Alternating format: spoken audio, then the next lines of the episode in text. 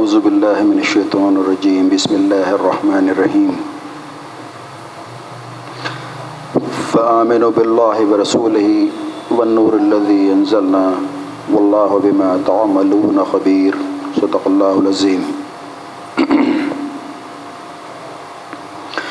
بس ایمان لا واللہ پر اور اس کے رسول پر اور اس روشنی پر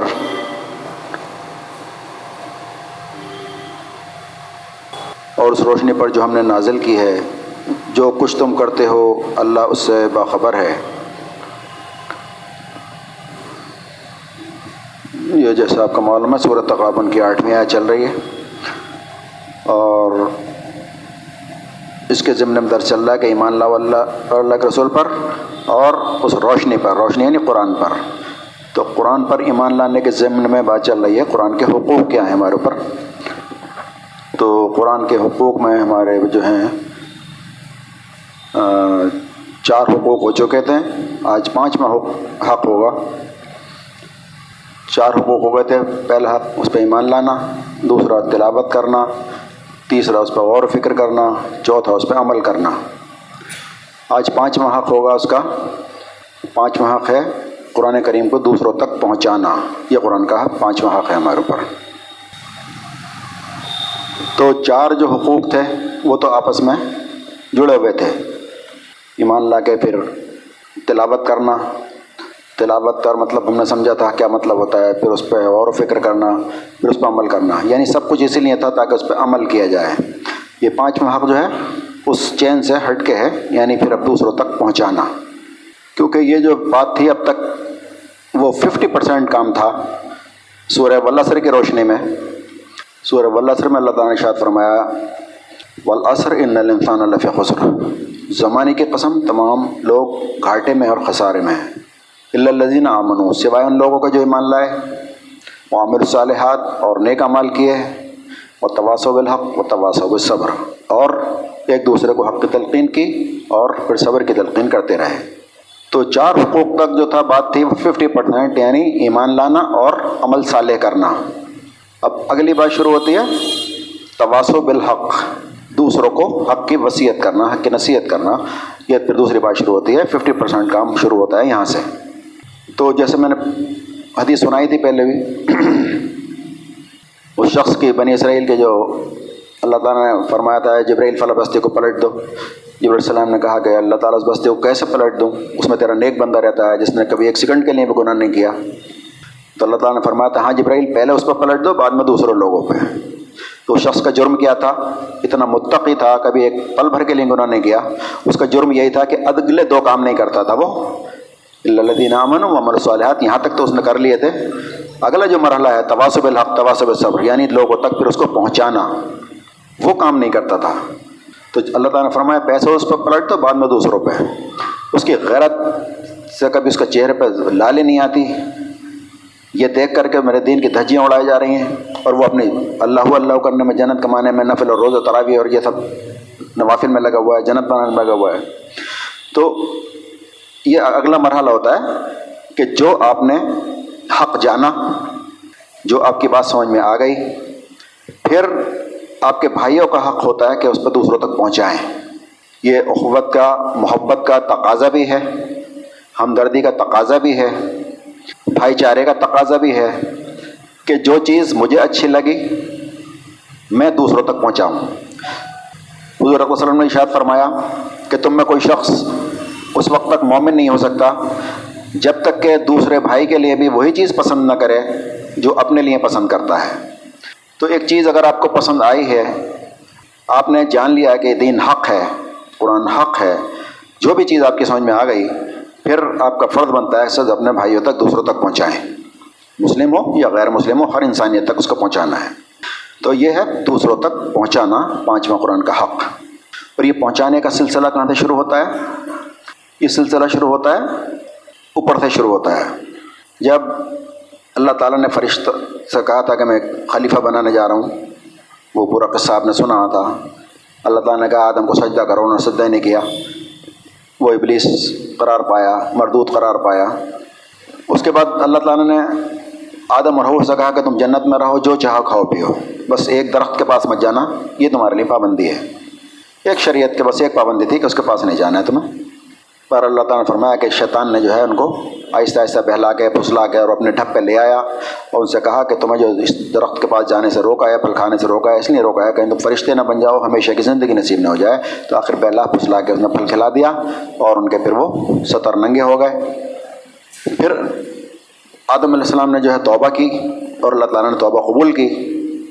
لیکن اللہ تعالیٰ نے کہا تم یہاں سے اتر جاؤ۔ دونوں کو وہاں سے اتار دیا۔ اتارتے وقت جو بات کہی تھی اللہ تعالیٰ نے، وہیں سے بات سلسلہ شروع ہوتا ہے یہ بات پہنچانے کا۔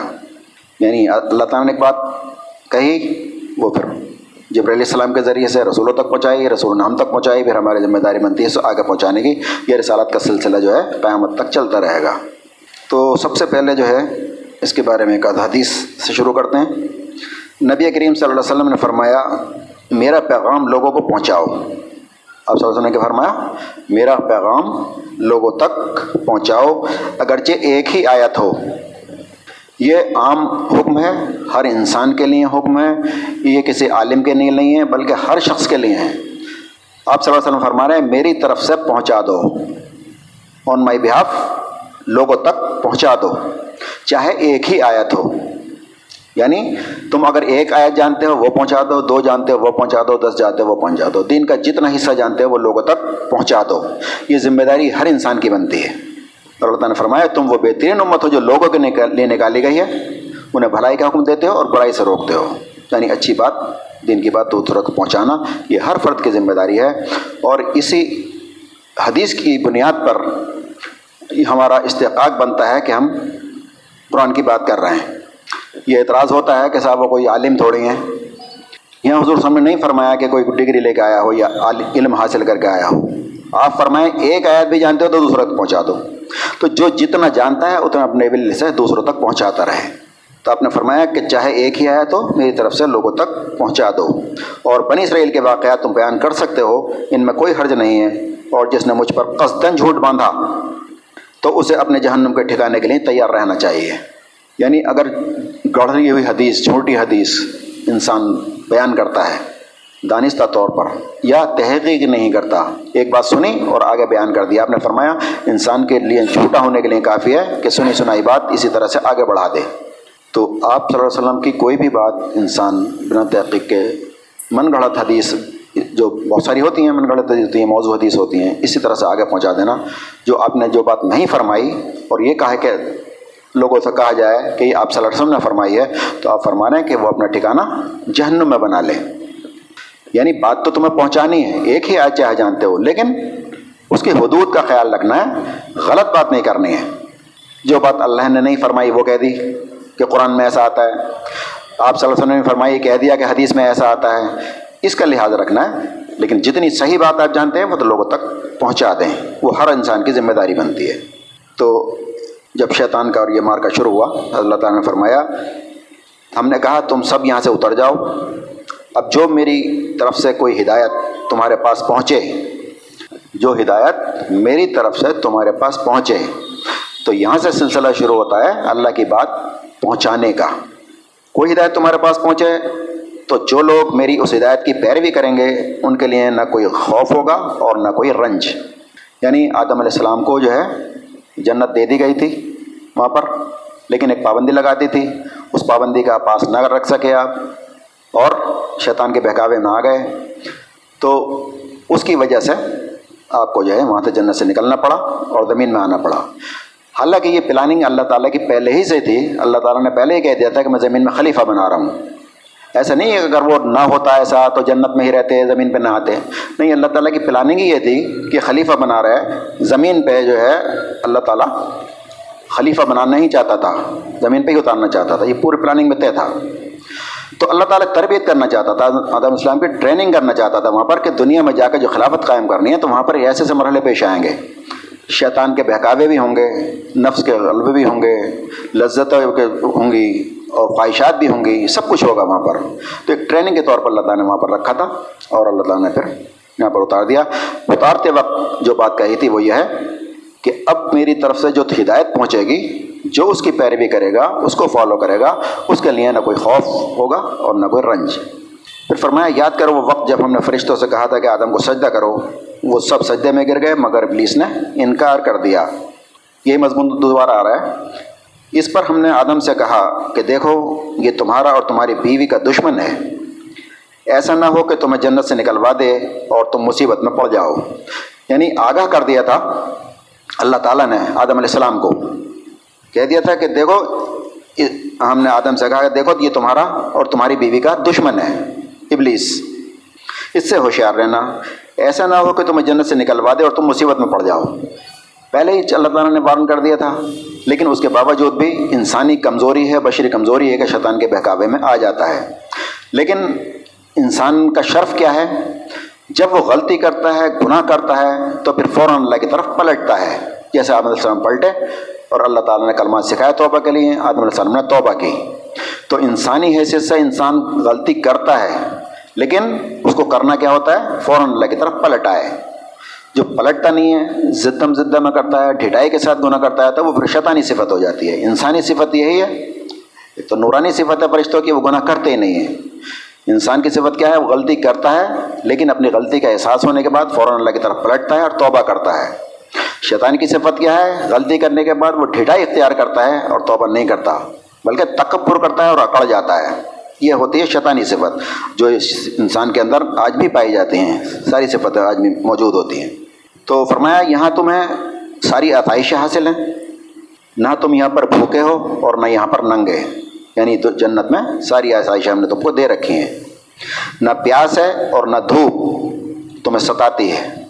جنت میں ساری آسائشیں تمہارے لیے ہیں۔ لیکن شیطان نے اس کو پھسلایا اور کہنے لگا کہ آدم، بتاؤں تمہیں وہ درخت جس سے ہمیشہ ہمیشہ کی زندگی نصیب ہوتی ہے اور لازوال سلطنت حاصل ہوتی ہے۔ تو آخر کار دونوں میاں بیوی اس درخت کا پھل کھا گئے۔ نتیجہ یہ ہوا کہ فوراً ہی ان کے سطر کھل گئے اور لگے دونوں ایک دوسرے سے کو پتوں سے ڈھانپنے کے لیے۔ تو آدم نے اپنے رب کی نافرمانی کی اور رائے راست سے بھٹک گیا۔ تو یہاں پر پتہ ہی چلتا ہے کہ انسان کی فطرت ہے، شیطان کے بہکائے میں آ جاتا ہے، انسان کمزور پیدا ہوا ہے۔ اور ایک بات یہ پتہ چلتی ہے کہ انسان کی فطرت میں رکھی گئی ہے شرم و حیا۔ جیسے ہی ان کے سطر ننگے ہوئے سطر کھل گئے۔ وہ ان کے اعضا جو ہے وہ باہر آئے تو وہ شرم کی وجہ سے پتوں سے ڈھانکنے لگے۔ یہ فطری طور پہ انسان کے اندر شرم و حیا بھی رکھ دی گئی ہے۔ اس کے بعد فرمایا، پھر اس کے رب نے اس کو برگزیدہ کیا اور اس کی توبہ قبول کر لی اور اسے پھر ہدایت بخشی۔ توبہ قبول کر لی، ہدایت بخشی، لیکن پھر حکم دیا کہ نیچے اتر جاؤ۔ اور فرمایا کہ تم دونوں فریق یعنی انسان اور شیطان، یہاں سے اتر جاؤ۔ تم ایک دوسرے کے دشمن ہو۔ یعنی ایک دوسرے کے دشمن ہو، یہ بات اللہ تعالیٰ نے بتا کے بھیجا تھا۔ اور یہ مارکا وہیں سے شروع ہو گیا تھا جو قیامت تک چلنا ہے۔ ہمیں کیا کرنا ہے؟ اسے ہمیشہ دشمن سمجھتے رہنا ہے، دشمن بنائے رکھا ہے، اس نے اس کو دوست نہیں بنانا ہے، اس کی اطاعت نہیں کرنی، اس کے کہنے پہ نہیں چلنا ہے۔ تو فرمایا کہ تم ایک دوسرے کے دشمن ہو۔ اب اگر میری طرف سے تمہیں کوئی ہدایت پہنچے، تو جو کوئی میری اس ہدایت کی پیروی کرے گا، وہ نہ بھٹکے گا اور نہ بد وقتی میں مبتلا ہوگا۔ ہدایت کیا؟ یعنی یہ قرآن کریم۔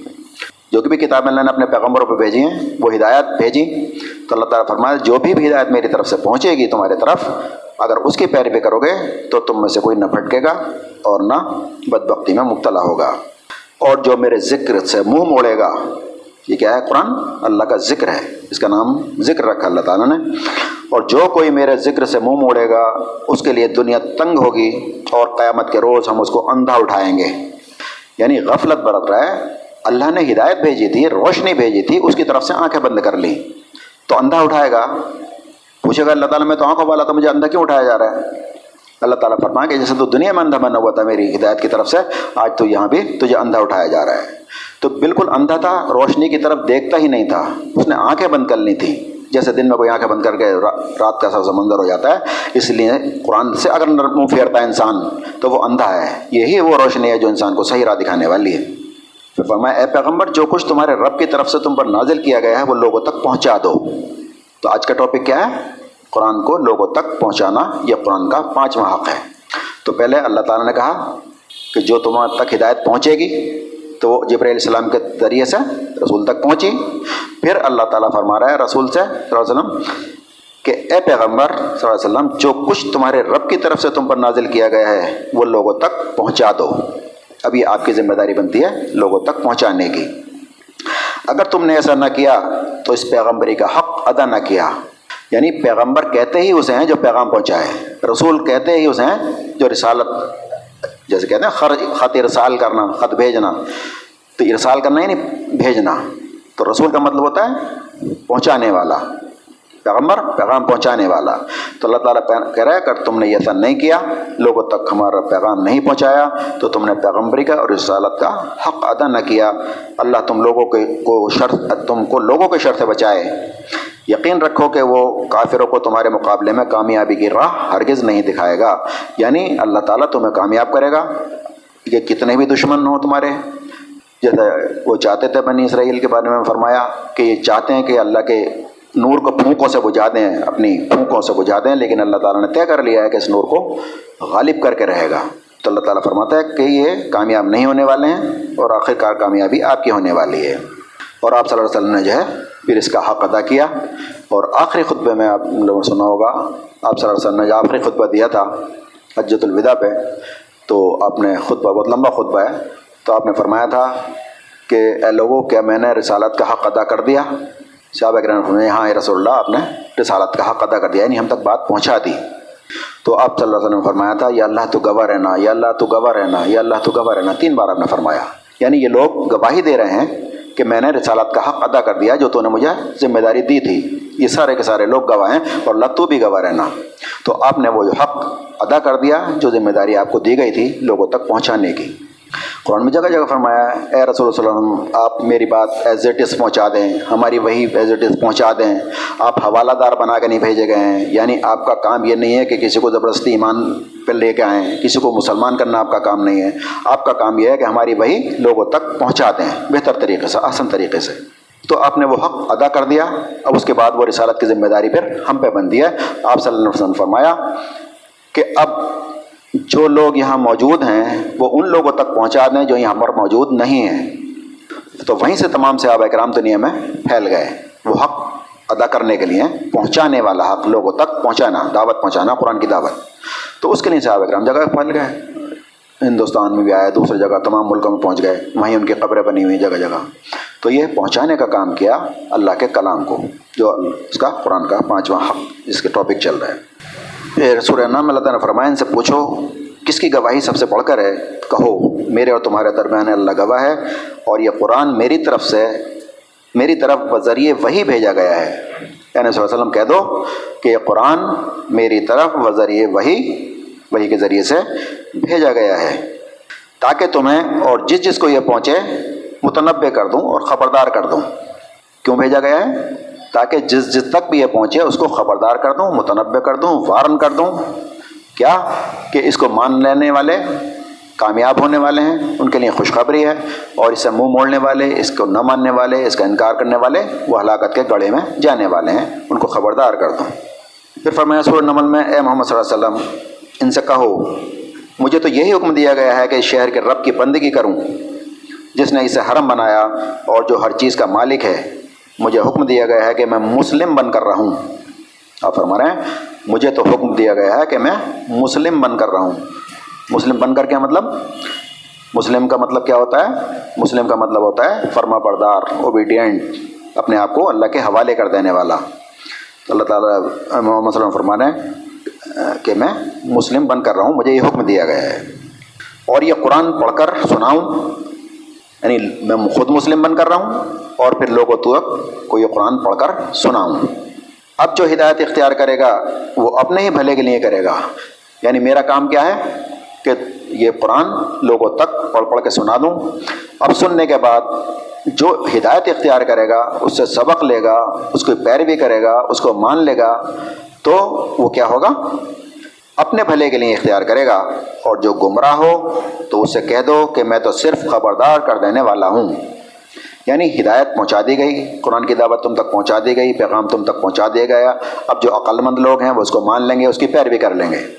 اور جو نہیں مانیں گے، اس سے منہ پھیر لیں گے نظر انداز کر دیں گے اوائڈ کریں گے اس کو۔ تو اللہ تعالیٰ کہہ رہا ہے کہ ان سے کہہ دو کہ میں صرف خبردار کر دینے والا ہوں۔ باقی کام اللہ تعالیٰ کا ہے۔ وہ تمہیں دیکھ لے گا کہ تم دنیا میں کیا کچھ کرتے رہے ہو۔ اور قرآن کے بارے میں صلی اللہ علیہ وسلم نے وصیت فرمائی۔ حدیث ہے اب حضور وسلم کے۔ میں نے عبداللہ بن اوفی رضی اللہ تعالیٰ نے سوال کیا۔ ایک صاحبی کہہ رہے ہیں، میں نے اوفی رضی اللہ نے سوال کیا کیا نبی کریم صلی اللہ علیہ وسلم نے کوئی وصیت فرمائی تھی؟ وصیت کے بارے میں پوچھا۔ کیا آپ نے کوئی وصیت فرمائی؟ انہوں نے کہا کہ نہیں۔ میں نے عرض کیا، پھر لوگوں پر وصیت کیسے فرض ہو گئی جب آپ نے کوئی وصیت نہیں فرمائی؟ کہ مسلمانوں کو تو وصیت کا حکم ہے۔ اور خود نبی کریم صلی اللہ علیہ وسلم نے کوئی وصیت نہیں فرمائی تو انہوں نے کہا کہ نبی کریم صلی اللہ علیہ وسلم نے کتاب اللہ کو مضبوطی سے تھامے رہنے کی وصیت فرمائی ہے۔ آپ صلی اللہ علیہ وسلم نے وصیت فرمائی ہے، کہے گی کہ کتاب اللہ کو مضبوطی سے تھامے رہنا۔ یہی بات خطبے میں بھی آپ نے فرمائی تھی کہ میں تمہارے درمیان دو چیزیں چھوڑ کے جا رہا ہوں، ایک اللہ کی کتاب اور میری سنت۔ جو ان کا مضبوطی سے تھامے رہے گا، وہ گمراہ نہیں ہوگا۔ تو آپ وصیت فرما کے گئے ہیں کہ کتاب کو مضبوطی کے ساتھ تھامے رہنا۔ یہی بات عال عمران میں اللہ تعالیٰ نے فرمائی ہے۔ اللہ تعالیٰ نے فرمایا کہ جو ہے اتق اللہ کا تقوات ہے ولا تموت اللہ مسلم واطسم بلّہ جم ولا تفر رکھو واطسم یعنی مضبوطی سے سام لو احتسام کہتے ہیں چپک جانا۔ واطسم بحب اللہ حب اللہ کی رسی کو مضبوط تھام لو۔ حبل اللہ اللہ کی رسی۔ اور تفر کے میں نہ پڑھو تو اللہ تعالیٰ نے بھی قرآن فرمایا کہ اللہ کی رسی کو مضبوط تھامے نہ ہو۔ اور قرآن کے بارے میں اللہ نے فرمایا کہ اللہ کی رسی یہی تو ہے قرآن۔ اس کا ایک سرا تمہارے ہاتھ میں ہے اور ایک سرا اللہ تعالیٰ کے ہاتھ میں ہے۔ تو حدیث بھی یہ کہہ رہی ہے کہ اس کو مضبوطی کے ساتھ تھامے رہو اور قرآن بھی یہ کہہ رہا ہے کہ اس کو مضبوطی کے ساتھ تھامے رہو قرآن کریم کو۔ اے نبی صلی اللہ علیہ وسلم، کہو کہ یہ اللہ کا فضل ہے اور اس کی مہربانی ہے کہ یہ چیز نے بھیجی۔ اور یہ قرآن جو ہے، یہ کوئی اتنی معمولی چیز نہیں ہے۔ اس کو ہلکے میں لینے کی بات نہیں ہے۔ اللہ تعالیٰ فرما رہا ہے کہ نبی صلی اللہ علیہ وسلم، ان سے کہو، یہ اللہ کا فضل ہے کہ اس کی مہربانی کی چیز اس نے تمہیں بخشی ہے۔ اگر یہ نہ بھیجتا، کتاب نہ بھیجتا، بس تمہیں یوں ہی چھوڑ دیتا کہ تمہیں اچھے کام کر کے آنے، رہنمائی ہوتی نہیں تمہاری۔ یہ تو اس کا مہربانی اور کرم ہے کہ اس نے رسول بھیجے اور کتابیں بھیجی۔ رہنمائی کے لیے، ہدایت کے لیے کتاب بھیجی اور پریکٹیکل کر کے دکھانے کے لیے پھر اس نے رسول بھیجی۔ تو اللہ کی مہربانی ہے، اس کا کرم ہے۔ تو فرما رہے ہیں نبی سے کہو، اللہ کا فضل ہے اس کی مہربانی ہے کہ یہ چیز اس نے بھیجی۔ اس پر تو لوگوں کو خوشی منانی چاہیے۔ قرآن کریم کی آمد پر لوگوں کو خوشی منانی چاہیے۔ یہ ان تمام چیزوں سے بہتر ہے جو لوگ دنیا میں سمیٹ رہے ہیں۔ یعنی دنیا میں جتنی بھی کوئی دولت سمیٹ لے، کچھ بھی سمیٹ لے شہرت عزت اقتدار، کچھ بھی سمیٹ لے، اللہ تعالیٰ فرما رہا ہے کہ تمام چیزوں سے زیادہ قیمتی چیز ہے قرآن کریم۔ قیمتی چیز کیوں ہے؟ کیونکہ یہ آپ کو جہنم سے بچا کے جنت میں لے جانے والی چیز ہے۔ پچھلے ہفتے آیت آئی تھی کہ تمہاری اولاد اور تمہاری مال وہ چیزیں نہیں ہیں جو ہمیں اللہ سے قریب کرتے ہیں، بلکہ تمہارے وہ اعمال ہیں جو ہمیں ہم سے قریب کرتے ہیں۔ تو دنیا میں جو کچھ بھی سمیٹ لے انسان وہ جنت ضامن نہیں ہے۔ اللہ یہ کہ اس کا صحیح استعمال کرے۔ لیکن یہ قرآن ایسی چیز ہے، اس کو اگر مضبوطی کے ساتھ تھام لیا، اس کو پکڑ لیا، اس کو فالو کیا، تو پھر یہ جنت میں لے جانے والی چیز ہے۔ اس لیے فرمایا، تمام چیزیں جو دنیا میں سمیٹی جا رہی ہیں، سب سے زیادہ قیمتی چیز یہ ہے۔ اور سورہ عال عمران نے فرمایا، در حقیقت اہل ایمان پر تو اللہ نے بہت بڑا احسان کیا ہے کہ ان کے درمیان خود انہی میں سے ایک ایسا پیغمبر اٹھایا۔ یعنی ایک احسان تو یہ کتاب بھیجی اور ایک احسان یہ ہے، اللہ نے پیغمبر بھیجا۔ تو یہاں پر دونوں چیزیں اس میں آ رہی ہیں۔ در حقیقت اہل ایمان پر تو اللہ کا بہت بڑا احسان ہے کہ اس نے ان کے درمیان انہی میں سے ایک رسول اور پیغمبر اٹھایا جو انہوں کے اللہ کی آیات پڑھ پڑھ کے سناتا ہے، ان کی زندگیوں کو سنوارتا ہے، تزکیہ کرتا ہے اور ان کو کتاب اور حکمت کی تعلیم دیتا ہے۔ حالانکہ اس سے پہلے وہ لوگ سری گمراہیوں میں، کھلی گمراہیوں میں پڑے ہوئے تھے۔ یعنی کتاب آنے سے پہلے اور اللہ کے رسول کی آمد سے پہلے گمراہیاں تھیں، اندھیرے اندھیرے تھے، جہالت جہالت تھی۔ تو اللہ کے رسول صلی اللہ علیہ وسلم آئے، کتاب آئی، تو وہاں پر پھر روشنی پھیلی، علم کی روشنی۔ تو یہ اس کی عظمت ہے۔ پھر اللہ تعالیٰ نے فرمایا کہ جب قرآن تمہارے سامنے پڑھا جائے، تو اس کو توجہ سے سنو اور خاموش رہو۔ یہ قرآن کا احترام اور عظمت ہے۔ اس کو اللہ کا کلام ہے۔ تو اللہ تعالیٰ کہہ رہا ہے، جب تمہارے سامنے قرآن پڑھا جائے تو اس کو توجہ سے سنو اور خاموش رہو۔ در ادھر دھیان نہیں لگاؤ، در ادھر کی باتیں نہیں، بلکہ بالکل کنسنٹریشن کے ساتھ اس کو سنو۔ پھر جب تم قرآن پڑھنے لگو، شیطان رجیم سے اللہ کی پناہ مانگ لیا کرو۔ یعنی جب قرآن پڑھنے بیٹھو، تو اعوذ باللہ من الشیطان رجیم کہہ لیا کرو۔ باقی سارے کام بسم اللہ الرحمن الرحیم شروع ہوتے ہیں۔ لیکن جب قرآن پڑھنے بیٹھو تو اعوذ باللہ من الشیطان الرجیم کہہ لیا کرو، کیونکہ شیطان کو قرآن سے بہت زیادہ پریشانی ہوتی ہے، وہ اس میں وسوسے ڈالنے کی کوشش کرے گا۔ اگر آپ شیطان مردود سے پناہ لیے بغیر قرآن پڑھنے بیٹھیں گے تو وس سے ڈالے گا اور اس کے نئے نئے پانی پہنانے کی کوشش کرے گا۔ تو اس لیے اعوذ باللہ نشتان جم کہہ لیا کرو۔ اور پھر اللہ تعالیٰ نے فرمایا، اور اس شخص سے اچھی بات کس کی ہوگی؟ جس نے اللہ کی طرف بلایا اور نیک عمل کیا اور اس نے کہا کہ میں مسلم ہوں۔ یعنی دنیا میں سب سے اچھی بات کس کی؟ اللہ کی بات۔ سب سے بہتر طریقہ کس کا؟ اللہ کے رسول کا طریقہ۔ یہ حدیث ہے جو خطبے میں پڑھا جاتا ہے۔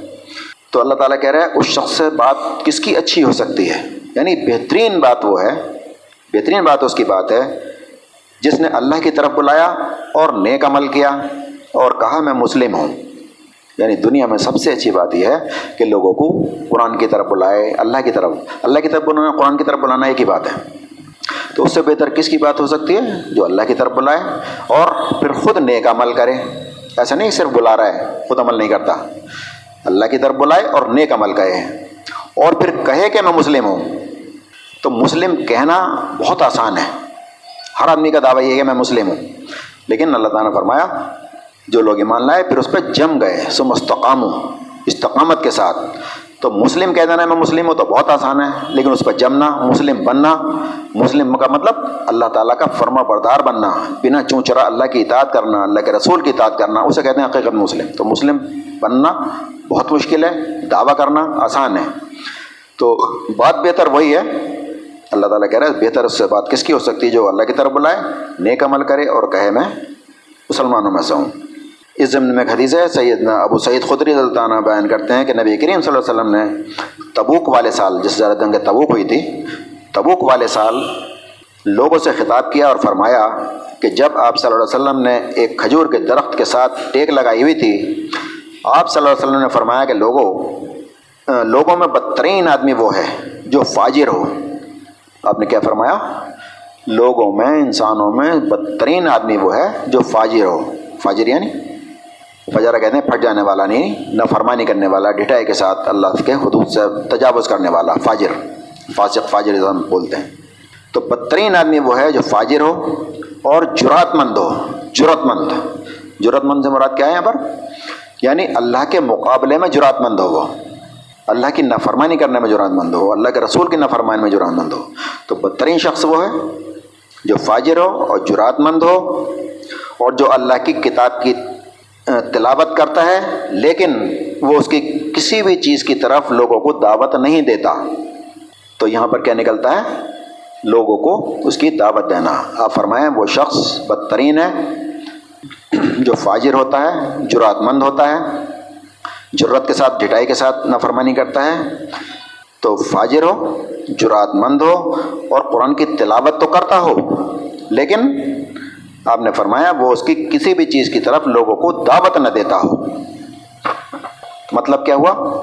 مطلب وہ ایمان لے آیا، نیک عمل بھی کرنے لگا، قرآن کی تلاوت بھی کرتا ہے، لیکن اپنے حد تک محدود رہتا ہے، اسے لوگوں تک پہنچاتا نہیں۔ تو پھر وہی بات ولہ سرمائی اللہ دین امن محمد صلاحت دو کام کرتا ہے تواسو بالحق تواسو صبر نہیں کرتا۔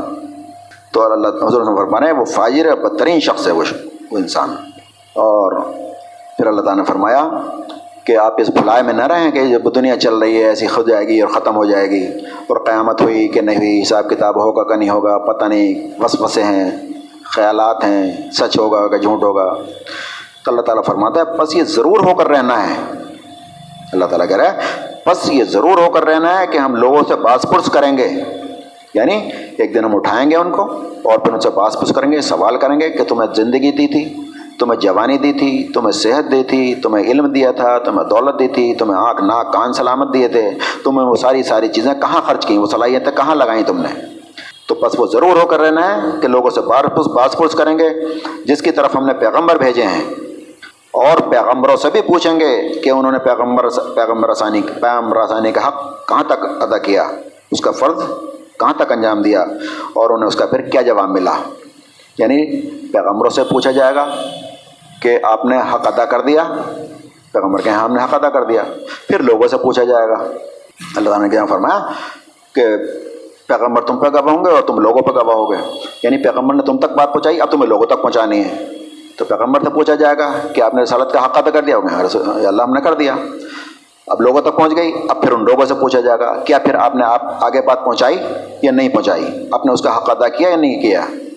تو اللہ تعالیٰ فرماتا ہے کہ یہ ضرور ہو کر رہنا ہے کہ بعض پرس ہوگی جن کی طرف پیغمبر بھیجے ہیں اور پیغمبروں سے پوچھیں گے کہ انہوں نے پیغمبر رسانی پیغام رسانی کا حق کہاں تک ادا کیا اور پھر ان کو کیا جواب دیا؟ لوگوں نے کیا جواب دیا؟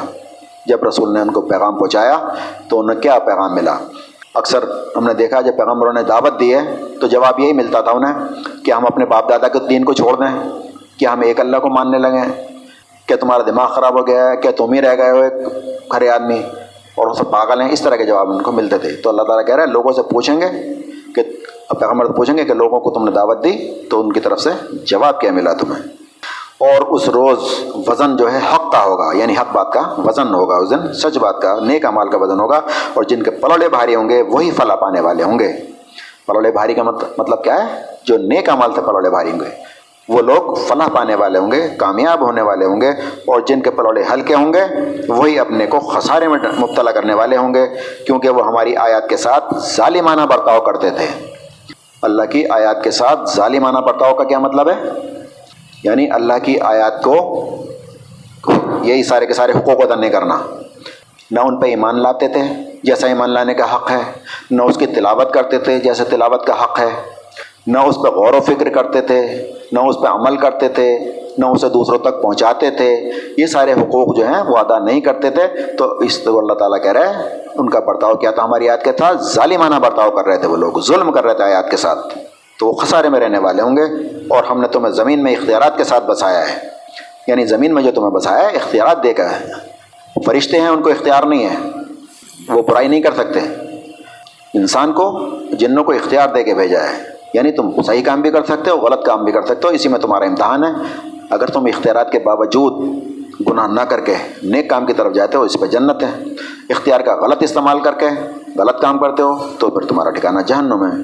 تو اللہ تعالیٰ فرماتا ہے، ہم نے تمہیں اختیارات کے ساتھ بسایا اور تمہارے لیے سامان زیست فراہم کیا۔ یعنی یہاں پر بسایا، پھر زندگی کا سامان تمہارے لیے مہیا کیا۔ اور زندگی کا سامان بھی کیا تھا جو مظہر ہے، اس کے رحمت کا۔ یعنی کتنی نعمتیں اس نے دی ہیں۔ خالی گیہوں پیدا نہیں کر دیا، گیہوں کھائے جاؤ اور پانی پیے جاؤ۔ بلکہ طرح طرح کی نعمتیں اس نے کی۔ تو اختیارات کے ساتھ تمہیں بسایا اور سامان عزیز فراہم کیا، مگر تم لوگ کم ہی شکر ادا کرتے ہو۔ یعنی تمہیں اتنی نعمتیں دی ہم نے، تمہیں اختیارات دیے، تمہیں صلاحیتیں دیں، تمہیں اشرف المخلوقات بنایا۔ ماں کے پیٹ سے لے کے مرتے دم تک تمہارے رزق کا انتظام کیا، تمہارا روحانی انتظام کیا، تمہارے کتابیں بھیجیں، تمہارے تربیت کے لیے، پیغمبر بھیجے تمہاری تربیت کے لیے، لیکن تم کم ہی شکر گزار ہوتے ہو یعنی نمک حرامی کرتے ہو تم، حق ادا نہیں کرتے اس کے نعمتوں کا، شکر ادا نہیں کرتے۔ اور جب ان کے پاس اللہ کی طرف سے کوئی رسول کتاب کی تصدیق اور تائید کرتا ہوا آیا جو ان کے ہاں پہلے سے موجود تھی، تو ان اہل کتاب میں سے ایک گروہ نے کتاب اللہ کو پس پشت ڈال دیا۔ یعنی جو بھی کتاب آتی تھی تو اسے حالانکہ جیسے تورات کو مانتے تھے وہ، انجیل آئی، وہ اس کے وہ کر رہی تھی۔ قرآن آیا، وہ بھی تصدیق کرتا ہوا آیا پچھلی کتابوں کی۔ لیکن زدم زدہ میں، ڈھٹائی میں نفرمانی میں انہوں نے کیا کیا، جب ان کے پاس اللہ کی طرف سے کوئی رسول اس کتاب کی تصدیق کر، تائید کرتا ہوا آیا جو پہلے سے ان کے پاس تھی یعنی وہ بھی اللہ نے بھیجی تھی، یہ بھی اللہ نے بھیجی ہے۔ تو اس کو تو مانتے ہو، اس کو نہیں مانتے تم۔ تو ان اہل کتاب میں سے ایک گروہ نے کتاب اللہ کو اس طرح سے پس پشت ڈال دیا جیسے کچھ جانتے ہی نہیں ہیں۔ پس پشت کا مطلب ہوتا ہے پس، کہتے ہیں پیچھے، پشت کہتے ہیں پیٹھ کو یعنی پیچھ کے پیٹھ کے پیچھے ڈال دیا، پس پشت ڈال دیا۔ اب اس سے کیا مسئلہ نکلا ہے؟ پس پشت کا۔ ابھی ہفتہ دس دن پہلے روزے پہ نماز چل رہی تھی ساڑھے پانچ بجے۔ تو میں سمجھا سوا پانچ ہے، میں سوا پانچ بجے پہنچ گیا، پندرہ منٹ تھے پہلے۔ تو قرآن شریف لے کے تھملے سے لگ کے بیٹھ گیا اور آگے جو ہے وہ لوگ بیٹھے ہوئے تھے۔ ایک صاحب آئے، بھائی کیا کر رہے ہو یہ؟ میں نے کیا ہوا؟ بولے آگے لوگ بیٹھے پیٹ ہو رہی ہے لوگوں کی۔ تو میں نے کہا، تو کیا ہو گیا؟ بولے کچھ نہ ہو گیا، یہ غلط بات ہے پیٹ نہیں ہونی چاہیے۔ تو پس پشت کا مطلب لوگوں نے یہ سمجھا ہے کہ پیٹ نہ ہو کسی کی۔ پس پشت کا مطلب یہ نہیں ہے۔ پس پشت کا مطلب یہ ہے کہ تم نے تمہارے سامنے نہیں ہے قرآن۔ یعنی تم احکامات اس سے نہیں لیتے۔ تم اپنے فیصلے اس سے نہیں کراتے، تم اس کو اپنا امام نہیں بناتے، بلکہ تم نے پیچھے ڈال رکھا ہے پتھے پوش ڈال رکھا ہے یعنی کہ تمہارے سامنے قرآن ہے ہی نہیں۔ کوئی بھی مسئلہ تمہارے سامنے درپیش ہوتا ہے، سیاسی مسئلہ ہو، معاشی مسئلہ ہو، معاشرتی مسئلہ ہو، تمہارا کاروباری مسئلہ، کوئی بھی مسئلہ ہو، قرآن سے تم پوچھتے نہیں کہ مجھے کیا کرنا چاہیے اس میں۔ اس کو کہتے ہیں پتھے پشت ڈال دینا۔ ایسے تھوڑی یہ کتاب یہاں کو رکھ دیا میں نے تو پتھے پشت ہو گیا۔ تو یہ کرتا ہے شیطان، اس طرح سے اس کو الجھا دیتا ہے بات کو، ہلکا کر کے بات کو پیش کرتا ہے۔ تو پتھے پشت کا مطلب انہوں نے یہ سمجھا۔ تو اللہ تعالیٰ فرما رہا ہے، اور جب ان کے پاس اللہ کی طرف سے کوئی رسول کتاب کی تصدیق کرنے والا آیا، جو ان کے پاس پہلے سے موجود تھی، تو ان کے اللہ کتاب کے گروہ نے اس کو پتھے پشت ڈال دیا، گویا کہ وہ کچھ جانتے ہی نہیں تھے یعنی بالکل نظر انداز کر دیا۔ اور ان اہل کتاب کو وہ عہد بھی یاد دلاؤ، جو اللہ نے ان سے لیا تھا۔ اللہ نے جو ان سے عہد لیا تھا وہ عہد بھی اللہ تعالیٰ کہہ رہا ہے، ان کو یاد دلاؤ۔ وہ عہد کیا تھا؟ جو ان سے لیا تھا۔ اب وہ عہد ان سے لیا گیا تھا، وہ عہد ہم سے بھی لیا گیا ہے۔ جو بھی بنی اسرائیل کے بارے میں اللہ تعالیٰ اشاد فرماتا ہے، وہ سارا کا سارا ہمیں ہی آئینہ دکھاتا ہے۔ تو کوئی ایسی سمجھتا ہے کہ صاحب وہ تو بنی اسرائیل کی بات چل رہی ہے، تو یہودیوں کی بات چل رہی ہے، ہم سے کوئی تعلق نہیں۔ نہیں، جو بھی کچھ فرمایا جا رہا ہے، وہ آئینہ ہمیں ہی دکھایا جاتا ہے۔ تو فرمایا کہ ان اہل کتاب کو وہ عہد یاد دلاؤ جو اللہ نے ان سے لیا تھا۔ وہ کیا تھا؟ کہ تمہیں کتاب کی تعلیمات کو لوگوں میں پھیلانا ہوگا۔ یہ بنی اسرائیل سے عہد لیا تھا اللہ تعالیٰ نے کہ قرآن کی تعلیمات کو تمہیں لوگ کتاب کی تعلیمات کو جو ان کی طور آتی اس میں لوگوں کو لوگوں تک پھیلانا ہوگا۔ تو ہمارے لیے کیا حکم ہے؟ قرآن کی تعلیمات کو لوگوں تک پہنچانا ہوگا اور اس کو پھیلانا ہوگا۔ یہ ذمہ داری ہماری بھی بنتی ہے۔ جو قرآن کا حق ہے، پانچواں جو بات چل رہی ہے آج۔ لوگوں میں پھیلانا ہوگا، انہیں پوشیدہ رکھنا نہیں ہوگا، چھپانا نہیں ہوگا، مگر انہوں نے کتاب کو پس سے پشت ڈال دیا اور تھوڑی قیمت پر اسے بیچ ڈالا۔ کتنا برا کاروبار ہے جو یہ لوگ کر رہے ہیں۔ پس پشت ڈال دیا۔ یعنی کتاب پہ عمل کرنے میں فائدہ نہیں ہو رہا ہے۔ کتاب کو نظر انداز کرنے میں، اپنی مرضی چلانے میں فائدہ نظر آ رہا ہے۔ اللہ کی آیات کو بیچ دیا، تھوڑے تھوڑے فائدوں کے لیے۔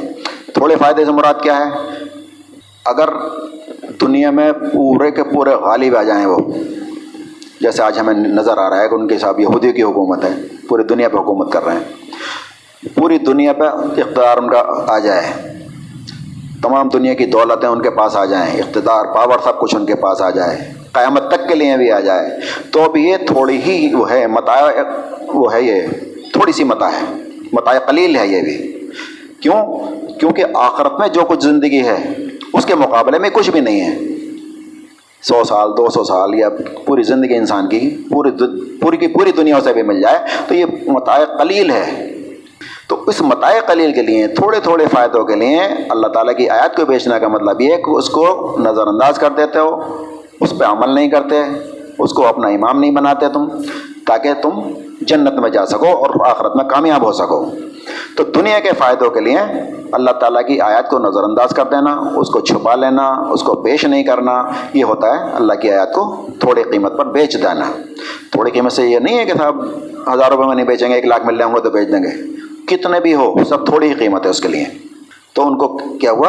اللہ تعالیٰ نے حکم دیا تھا کہ اس کی تعلیمات کو پھیلانا ہوگا، پوشیدہ نہیں رکھنا ہوگا۔ اور پھر فرمایا کہ انہوں نے پتھے پشت ڈال دیا یعنی پیٹ کے پیچھے ڈال دیا۔ اور شعیب نے کہا کہ بھائیو، شعیب علیہ السلام نے دعوت دی، تو لوگوں نے کہا کہ اگر تمہاری برادری نہ ہوتی تو ہم تمہیں سنسار کر دیتے۔ یعنی برادری سے وہ خوف کھائے۔ شعیب نے کہا کہ بھائیو، کیا میری برادری تم پر اللہ سے زیادہ بھاری ہے؟ کہ تم نے برادری کا خوف کیا اور اللہ کو بالکل ہی پتھے پش ڈال دیا؟ میں تو کتاب کو ڈالا تھا، یہاں اللہ کو ہی پتھے پش ڈال دیا انہوں نے۔ اللہ کے مقابلے میں لوگوں کا خوف کیا، لوگوں سے ڈرے، برادری سے ڈرے برادری نہ ہوتی تو ہم یہ کر دیتے۔ اللہ کا کوئی خوف نہیں، جبکہ اللہ تعالیٰ کہہ رہے اللہ تعالیٰ اس بات کا زیادہ مستحق ہے کہ اللہ سے ڈرا جائے۔ تو اہل ایمان کون ہوتے ہیں اس حقیقت میں سچے؟ اللہ تعالیٰ کہہ رہے سچے اہل ایمان تو وہ لوگ ہوتے ہیں جن کے دل اللہ کا ذکر سن کر، اللہ کی آیات سن کر لرز جاتے ہیں۔ اور جب ان کے سامنے اللہ کی آیت پڑھ جاتی ہیں تو ان کا ایمان اور بڑھ جاتا ہے، تازہ ہو جاتا ہے۔ اور دوسرے گروپ جو ہوتے ہیں منکرین، ان کا رویہ کیا ہوتا ہے؟ قرآن سننے کے بعد۔ اور جب ان کو ہماری آیات صاف صاف سنائی جاتی ہیں تو تم دیکھتے ہو کہ منکرین حق کے چہرے بگڑنے لگتے ہیں۔ منکرین حق جو ہوتے ہیں، قرآن کی بات حق بات سے تو چہرے بگڑتے ہیں۔ ایک آدمی قرآن کے خلاف کام کر رہا ہے۔ مان لو، ایک آدمی سود کھا رہا ہے۔ اب تم سے بھائی سود مت کھا۔ اللہ تعالیٰ کر رہا ہے تو سود مت کھا تو اس کا تو چہرہ بگڑ جائے گا۔ ایک آدمی ظلم کر رہا ہے، کہ بھائی تو ظلم کیوں کر رہا ہے؟ تو اسے چہرے پڑتا ہے اسے نگوار لگتی ہے قرآن کی آیت ہے کبھی تو بیٹی کا حق کیوں نہیں دیتا؟ بہن کا حق کیوں دبا رکھا ہے تو نے؟ پڑوسی کی دیوار کیوں دبا رکھی ہے تو نے؟ اگر تم حق بات کہو گے، اللہ کے حوالے سے کہو گے، قرآن کے حوالے سے کہو گے، تو اسے ناگوار ہوگی، کیونکہ اپنی اس کے نفس کے خلاف ہوتی ہے۔ وہ نفس پرست ہوتا ہے، انسان وہ خدا پرست نہیں ہوتا، خدا کا بندہ نہیں، بلکہ نفس کا بندہ ہوتا ہے، تو اس کا چہرہ بگڑ جاتا ہے اللہ کی آیات سننے کے بعد۔ تو جب ہماری آیات سنائی جاتی ہیں تو تم دیکھتے ہو کہ منکر نق کے چہرے بگڑنے لگتے ہیں، اور ایسا محسوس ہوتا ہے کہ ابھی وہ لوگوں پر ٹوٹ پڑیں گے۔ جو انہیں ہماری آیات سناتے ہیں۔ آیات سنانے والوں کے اوپر ایسے لگتا ہے ابھی منہ ہو چلیں گے۔ یہ ان سے کہو، میں بتاؤں تمہیں اس سے بدتر کیا چیز ہے؟ اللہ اللہ کی آگ۔ یعنی یہ جو تمہیں دیکھ رہی ہیں، اس سے بدتر چیز کیا ہے؟ اللہ کی آگ ہے جو تمہیں ہمیشہ آگے ملنے والی ہے۔ اللہ نے اسی کا وعدہ ان لوگوں سے، ان لوگوں کے حق میں کر رکھا ہے، جو حق کا انکار کرنے والے ہیں۔ اور یہ منکرین حق کہتے ہیں۔ منکرین حق کا ایک دعویٰ کیا ہے؟ اللہ تو کہہ رہا ہے، ابھی ہم جیسے دیکھ رہے ہیں کہ لوگوں کو قرآن سناؤ، قرآن پہنچاؤ۔ آپ صلی اللہ علیہ وسلم کہہ رہے ہیں، تمہیں بہترین لوگ وہ ہیں جو قرآن کو سیکھیں اور سکھائیں۔ کتنے یہ حقوق چلنا ہے قرآن کے حقوق چلنا ہے اس کو پڑھنا، سمجھنا، غور و فکر کرنا، لوگوں تک پہنچانا، یہ سب چیزیں ہم سننا ہے منکرین حق کا رویہ کیا ہوتا ہے؟ ان کو ناگوار ہوتی ہے۔ اور کیا کرتے ہیں منکرین حق یہ منکرین حق کہتے ہیں کہ اس قرآن کو ہرگز نہ سنو۔ یہ کیا کہتے ہیں؟ اس قرآن کو ہرگز نہ سنو اور جب یہ سنایا جائے تو اس میں خلل ڈالو۔ شاید کہ تم اس طرح غالب آ جاؤ۔ تو منکرین حق کا رویہ یہ ہوتا ہے، وہ قرآن سننے نہیں دیتے۔ کیوں؟ کیونکہ قرآن ہدایت کے لیے ہے قرآن جو ہے کامیابی کی ضمانت ہے۔ اگر قرآن کو کوئی پڑھے گا، سمجھے گا، اس پہ عمل کرے گا، اس کے سارے حقوق ادا کرے گا، تو وہ کامیابی کی ضمانت ہے وہ۔ تو شیطان نہیں چاہتا کہ انسان کامیاب ہو، تو وہ چاہتا یہ ہے کہ ناکام ہو اور ناکامی کا سب سے بڑھیا ذریعہ کیا ہے؟ قرآن سے دور کر دو اسے۔ تو جو اس کے ایجنٹ کے ایجنٹ ہوتے ہیں شیطان کے، وہ بھی یہی چاہتے ہیں کہ اس قرآن سے لوگوں کو دور کر دیا جائے۔ تو منکر کیا کہتے ہیں؟ اس قرآن کو ہر نہ سنو، جب تمہیں سنایا جائے تو خلل ڈالو، شاید کہ تم اس طرح سے غالب آ جاؤ۔ لیکن مومن کا کام کیا ہے؟ قرآن سناتا رہے۔ اس کا کام یہ ہے کہ سناتا رہے سناتا رہے، کہتا رہے، کچھ بھی ہو۔ اس کے بارے میں اللہ تعالیٰ فرما رہا ہے، اے نبی صلی اللہ علیہ وسلم، جو باتیں یہ لوگ بناتے ہیں ہم انہیں خوب جانتے ہیں یہ جو مخالفت کر رہے ہیں، طنز تانے کرتے ہیں، جو بھی کچھ کرتے ہیں۔ اللہ تعالیٰ کہہ رہے ہیں، ہم دیکھ رہے ہیں، ہم جانتے ہیں سب۔ آپ رنجیدہ نہ ہوں۔ ہم خوب جانتے ہیں اور تمہارا کام ان سے جبرن بات منوانا نہیں ہے۔ یعنی آپ کی ذمہ داری نہیں ہے کہ بات منوانے ان سے۔ کسی کو ایمان پہ لانا ہے، کسی کو نماز پڑھوا کے چھوڑنی ہے، کسی کو کچھ بھی کر کے چھوڑنا ہے مسلمان ہے تو آپ کا کام جبرن منوانا نہیں ہے۔ پھر کیا کام ہے؟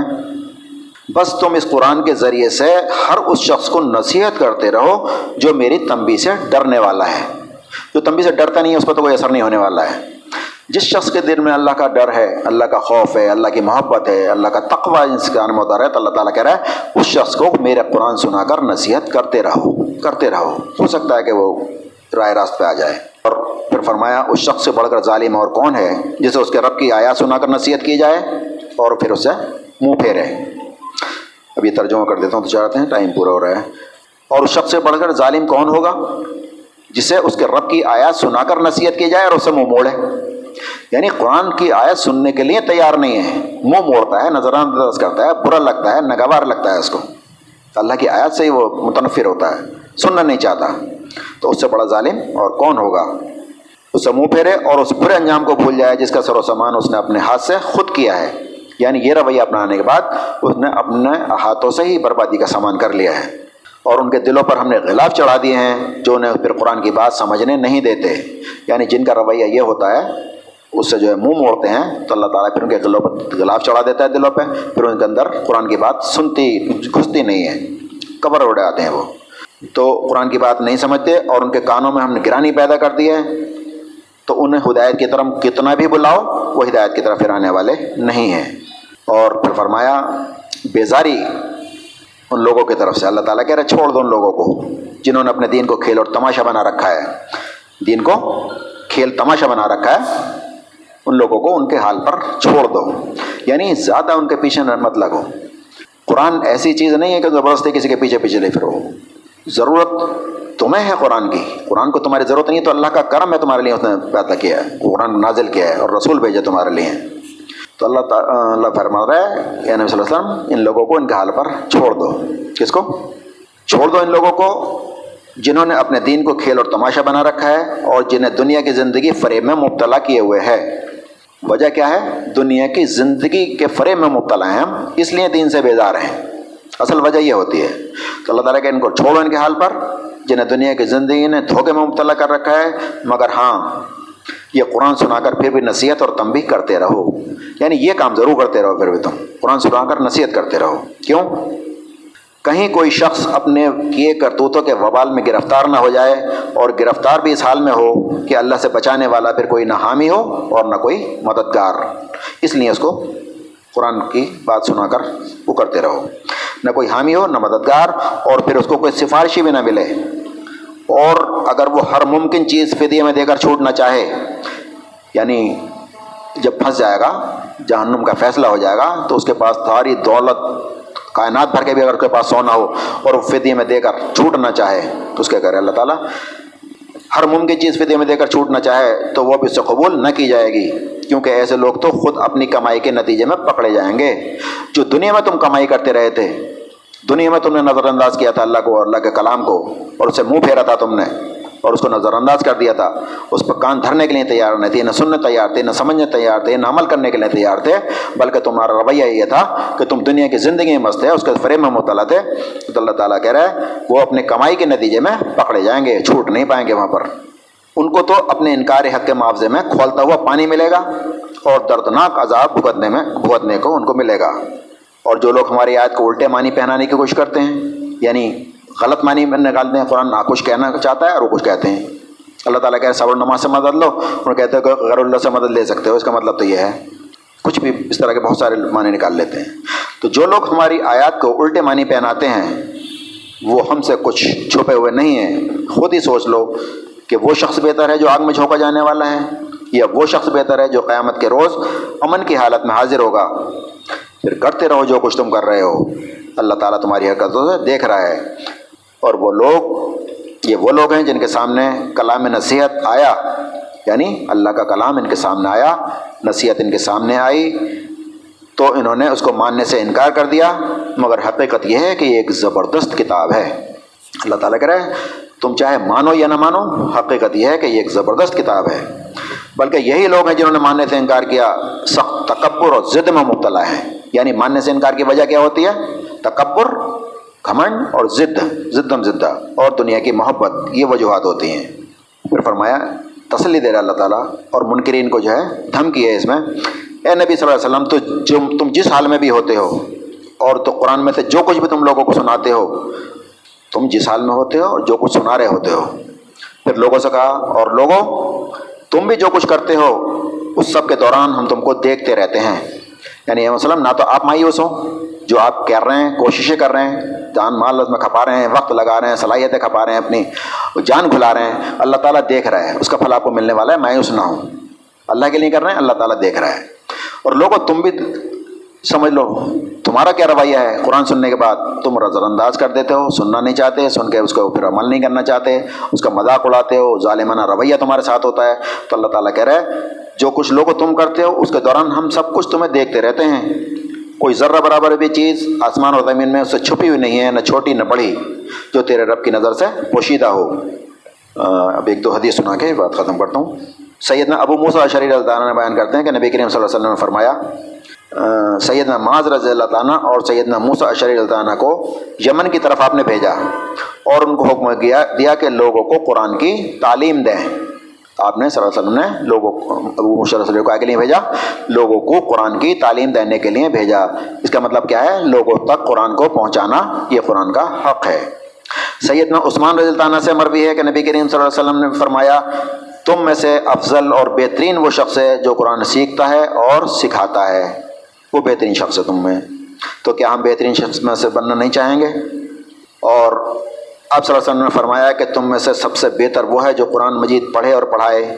سات بن عبید اللہ تعالیٰ نے بیان کیا کہ ابو عبد الرحمٰن سلمی نے لوگوں کو عثمان رضی اللہ تعالیٰ کے زمانے خلافت سے یعنی جب عثمان رضی اللہ خلیفہ بنے تھے، اس وقت سے لے کر اور حجاج بن یوسف کے عراق کے گورنر ہونے تک قرآن مجید کی تعلیم دی۔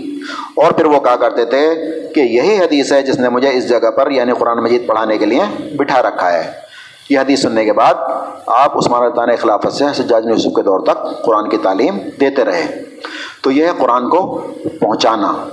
تو آج یہ ٹاپک تھا ہمارا پانچواں حق قرآن کو لوگوں تک پہنچانا۔ ہے تو یہ پانچ حقوق ہو گئے۔ قرآن پہ ایمان لانا اور قرآن کی تلاوت کرنا، اس پہ غور و فکر کرنا چوتھا، اس پہ عمل کرنا، پانچواں، اس کو لوگوں تک پہنچانا۔ ایک اور میں نے اس میں جوڑا ہے، اس کو لے کر، قرآن کو لے کر، اس اس کو جہاد کرنا۔ یہ بھی اللہ کا حکم ہے، یہ انشاءاللہ اگلے ہفتے ہوگا۔ اس میں جہاد کے بھی بارے میں بھی تفصیل آ جائے گی، جہاد اصل میں کہتے کسے ہیں۔ اور اللہ تعالیٰ کہہ رہے ہیں قرآن کو لے کر جہاد کبیر کرو۔ قرآن کے ذریعے سے جہاد کرو۔ اس کا مطلب کیا ہے؟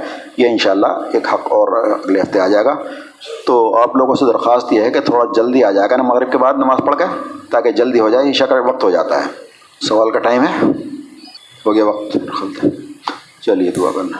اللهم صل على محمد وعلى ال محمد كما صليت على ابراهيم وعلى ال ابراهيم انك حميد مجيد اللهم بارك على محمد وعلى ال محمد كما باركت على ابراهيم وعلى ال ابراهيم انك حميد مجيد ربنا آتنا في الدنيا حسنة وفي الآخرة حسنة وقنا عذاب النار۔ آمين يا رب العالمين